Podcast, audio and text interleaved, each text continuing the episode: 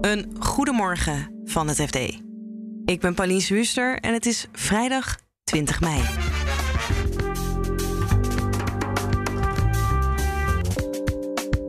Poetin wordt nu al geraakt door de sancties, maar de echte klap moet nog komen. Dat verbaast ons ook niet. Sancties werken niet van de ene dag op de andere. Het is niet een knop die je omzet en dat dan de economie instort. Dus dat heeft tijd nodig. En Hugo de Jonge wil de middenhuur betaalbaarder maken. En daar zijn vastgoedbeleggers niet blij mee. Ik ben uitgegaan van een bepaalde huurstroom uit die woning. En Hugo de Jonge zegt, ja, u moet gewoon rekening houden misschien wel met 30% minder huur. Dit is de dagkoers van het FD. Hugo de Jonge wil de vrije huursector deels gaan reguleren. En particuliere vastgoedbeleggers zien dat als een aanval op hun verdienmodel. Woningmarktredacteur Erik van Rijn vertelt wat onze woonminister wil gaan veranderen. We hebben in Nederland dat puntenstelsel. Dus elke woning eh, correspondeert een aantal punten op basis van de locatie, de WOZ-waarde, uh, wat, het interieur, wat het interieur is in, in termen van wat voor keuken zit erin, uh, wat voor badkamer zit erin. Krijgt een huis een bepaald aantal punten. Um, kom je onder de sociale huurgrens, dan is de huur gereguleerd. Zit je daarboven, kun je als verhuurder vragen wat je wil. En precies daarvan zegt hij, die grens, die grens, die gaan we optrekken. Dus ja. we gaan zorgen, ervoor zorgen dat die vrije huursector op een hoger puntenaantal pas begint. Nou ga ik even denken vanuit de vastgoedbelegger. Het eerste wat ik hoor is. Ik kan dus minder huur gaan vragen, dus minder verdienen. Ja, dat is eigenlijk precies wat er gaat gebeuren voor een aantal panden. Het is nog een beetje onduidelijk hoe groot nou, op welk, hoeveel, hoeveel huizen deze plannen van toepassing zijn. Er zijn in Nederland uh, pak een beet uh, 640.000 uh, vrije sector huurwoningen. Um, waarvan een kwart, of nee, waarvan een vijfde. Um, volgens gegevens van Stekgroep een huur wordt gevraagd boven de 1000 euro. Dus dat zijn nou ja, grofweg 100.000 huizen. Um, en daarvan zou je dus kunnen zien dat een deel daarvan, ja, een deel daarvan, ja, volgens de berekeningen die nu worden gevoerd een te hoge huur vragen. En dat, dat daar verhuurders daar een lagere huur mogen moeten gaan rekenen in het vervolg. Ja, en dan uh, kan je misschien als verhuurder denken: oké, dan uh, gooi ik er gewoon een huur van 1500 euro op. Dan val ik er niet meer onder, maar dat zal ook wel niet uh, lukken. Nee, dat kan dus niet, want het gaat om het aantal punten. Dat is ja. leidend. Ja. Dus je moet kijken, wat je wel kunt gaan doen, is misschien als verhuurder zeggen: Nou, ik knal er nog even een nieuwe keuken in, ik knal er een nieuwe badkamer in. Ik ga die puntjes. woning helemaal uh, opkalefateren, puntjes erbij. En dan val ik boven die grens van 187 woningen. Maar dat, zou bij heel, dat zal bij heel veel woningen niet, waarschijnlijk niet gaan, omdat die gewoon ook qua WOZ-waarde, dat, dat, dat gaat niet lukken. En dat zit hem dan vooral uh, in de grote steden, bij de wat kleinere woningen, die, die naar verwachting gaan die hier vooral uh, last van hebben. Hè. En dat, dat zijn woningen die nu in de vrije sector vallen. En waar je, waar je zeker in de stad als Amsterdam of in Utrecht zo uh, 12, 1300 euro huur voor betaalt als, uh, als, als, als huurder. Ja, en daarvan is toch de verwachting dat die onder dit, dit systeem gaan, nieuwe systeem gaan vallen. Ja, en dat verhuurders daar ook dus met een probleem zitten. Want zij kunnen opeens veel minder huur vragen. Terwijl ze dat huis wel hebben gekocht tegen een bepaalde hypotheek natuurlijk. En tegen bepaalde financieringslasten. Dus daar ga je die wrijving zien straks. En nou heb je al wel vaker verteld dat vastgoedbeleggers vinden dat ze te weinig rendement kunnen halen. Dan zijn ze hier vast niet blij mee. Nee, absoluut niet. En er zijn heel wat particuliere en vooral de particuliere vastgoedbeleggers zijn er niet blij mee.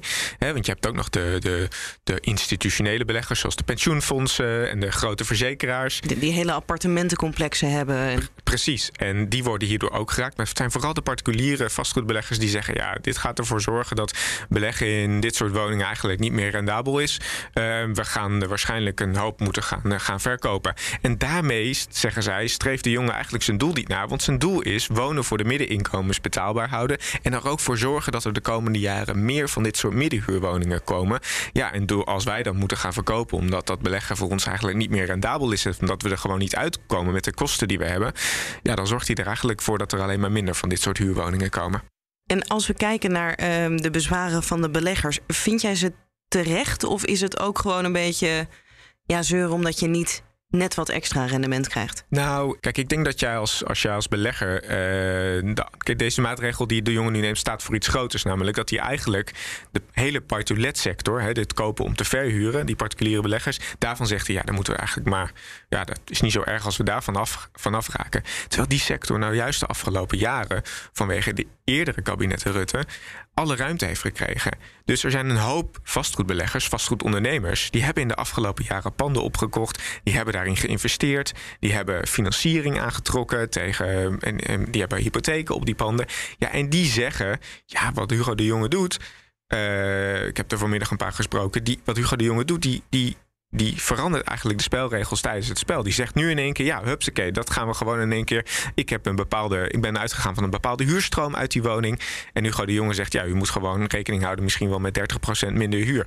Ja, dat is natuurlijk als ondernemer wel een hard gelach. Dus daar kun, daar kun je natuurlijk ook wel, uh, daar kun je nog wel inkomen dat ze daar absoluut niet blij mee zijn. Ja, maar blijkbaar zijn ze dus gewoon niet gewenst door ons als maatschappij.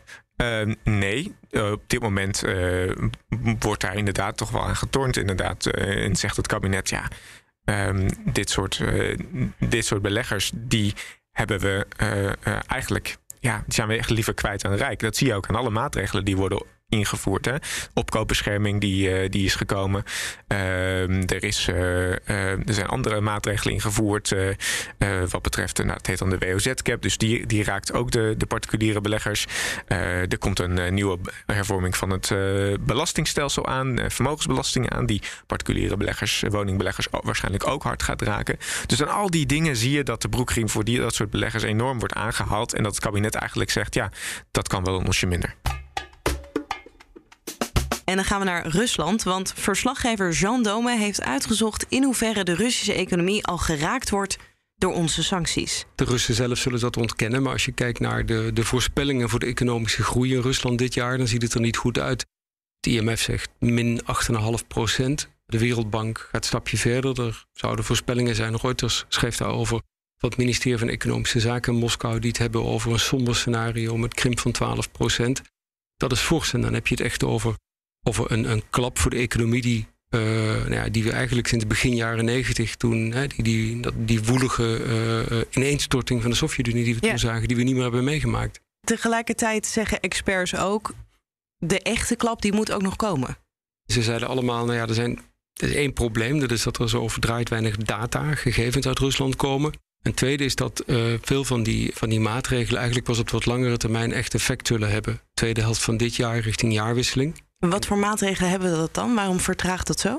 Het zit hem bijvoorbeeld in de Russische import. En er, is natuurlijk, hè, er zijn maatregelen genomen als het gaat om, om, om technologische uh, producten die ze uh, ja. denken aan halfgeleiders. Um, ze hebben natuurlijk voorraden. En, en voordat voorraden op zijn, voordat fabrieken echt in de problemen komen, daar gaat wat tijd overheen. Dat geldt ook voor de werkloosheid. Economen die gespecialiseerd zijn in Rusland legden mij uit van wat je ziet is dat bedrijven niet snel personeel aan de dijk zetten. Ze betalen nog een tijd het salaris door. Dat geldt ook voor westerse bedrijven. dat ja. nu een kleine duizend bedrijven hebben hun activiteiten gestopt in Rusland of afgebouwd of verminderd. Um, maar deel van die bedrijven denkt, ja, we kunnen nu wel de zaak liquideren en mensen ontslaan op een gegeven moment. Maar we weten niet hoe het verhaal verder gaat. Misschien dat we uh, toch op een gegeven moment weer aan de slag kunnen in Rusland. Dus je ziet dat veel bedrijven, westerse bedrijven, nog de kadden te boom kijken. Nou, McDonald's kondigde aan, hè, nu echt de, de, wat zijn het, 850 uh, eh, ja, restaurants noem je dat geloof ik, hè, bij ja, McDonald's. officieel wel denk ik, ja. De, de snackbars uh, te sluiten, te verkopen. Maar voor veel bedrijven is dat nog geen uh, gelopen race. En ook wat betreft die werkloosheid uh, verwachten economen dat je pas over een tijdje, over een half jaar, daar echt een oplopen in zal gaan zien. Ja, je hoort veel mensen zeggen eigenlijk alleen met olie en gas kunnen we Rusland echt raken. Hoe kijken die economen daarnaar? Nou, een uh, Russische econoom die ik sprak, die zei van... je moet je niet verkijken op de enorme financiële reserves van Rusland. Uh, dat is een van de lessen, moet je eigenlijk zeggen... uit de sancties die in 2014 zijn genomen... nadat Rusland de Krim van Oekraïne annexeerde. Rusland heeft zich, zou je kunnen zeggen, ingedekt, heeft geanticipeerd op, op nieuwe sancties. Dus hoe kun je jezelf minder kwetsbaar maken? Dat betekent dat Rusland nog grote financiële reserves heeft. Ze kunnen niet overal bij. Op een, op een deel daarvan, hè, wat bij de Russische Centrale Bank zit in uh, buitenlandse valuta, is, is beslag gelegd. Maar ze kunnen het nog best een tijdje uitzingen. Dus daarom zijn er ook economen die zeggen: nou ja, goed, je kan heel veel moeite en energie steken in een olie- en gasboycott. Ja. Uh, waarvan overigens onze politici en andere economen zeggen dat helpt wel degelijk. Want uiteindelijk moet je proberen de geldkraan van Poetin dicht, dicht te draaien. Ja. Maar is het niet effectiever, zeggen sommige economen, om, om, om verder te kijken naar die importkant? Want wat zou een escalatie zijn van wat we nu doen? Nou, je kan natuurlijk meer goederen die uiteindelijk voor de Russische industrie noodzakelijk zijn en waar ze die ze in andere landen moeilijk kunnen kopen, daar, daar zou je op kunnen richten. Er zit natuurlijk een, een bredere gedachte achter van op het moment dat Rusland niet meer in staat is om geavanceerde wapens te maken, uh, ja, dan, dan zou je zeggen, dan droogt op een gegeven moment die aanvoer uh, voor het Russische leger op. Er zijn ook economen overigens die zeggen, ook wapendeskundigen, nou ja, verkijk je daar niet helemaal op. Want als ze wel domme bommen kunnen blijven maken, daar kunnen ze er misschien ook al heel veel van maken. Ja. Uh, dat is misschien ook niet prettig voor de Oekraïnse bevolking. Dus ze zijn nog steeds met veel en het is, ja. Ja, het is een lastige discussie. Maar de, de hoop is natuurlijk ook dat door die sancties en door die verslechtering van, van de Russische economie uiteindelijk ook de wapenindustrie stilvalt. En het land, nou ja, achter zijn oren krapt en uh, naar de onderhandelingstafel gaat. Er wordt ook uh, vanuit Rusland vooral veel gewezen op de roebel. Dat die eigenlijk nog wel stand houdt. Uh, moeten we ons daar zorgen over maken dat we dat niet genoeg ja, ons daarop richten? Ja, het is grappig eigenlijk hè, dat uh, Joe Biden, die uh, in een vroeg stadium al zei dat de ruble, rubble, Engels voor puin, was geworden. Dat bleek vervolgens niet zo te zijn. Dat heeft toch iets van een wedstrijdje verplassen bijna. Hè? voor Rusland is het van, van grote symboliek dat die roebel overeind blijft. Dat heeft ja. ook te maken met het vertrouwen van de Russen in hun munt.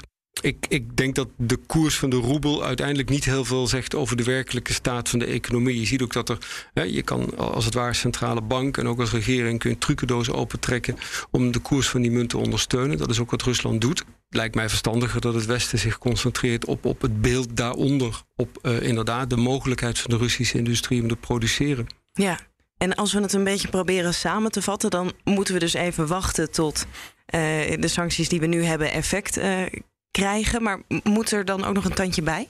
Um, ja, ik denk dat dat wel verstandig is. Ik denk dat je ziet dat, uh, en dat verbaast ons ook niet, sancties werken niet van de ene dag op de andere. Het is niet een knop die je omzet en, dat dan de economie instort. Dus dat heeft tijd nodig. Ik kan me wel voorstellen dat je hè, inderdaad kijkt naar, uh, naar, naar gas en olie. Toch probeert daar wat te doen aan, aan, aan die devisenstroom die nog steeds naar Rusland gaat. Uh, en het tweede is, ja, op het moment dat je de, de Russische oorlogsindustrie wil raken, en misschien moet je daar nog specifieker naar kijken, wat heeft die Russische oorlogsindustrie allemaal nodig? Maak een lijst van, van allerlei goederen, van allerlei producten die de Russen nodig hebben, die ze moeten importeren. En uh, richt je daar nog uh, meer op.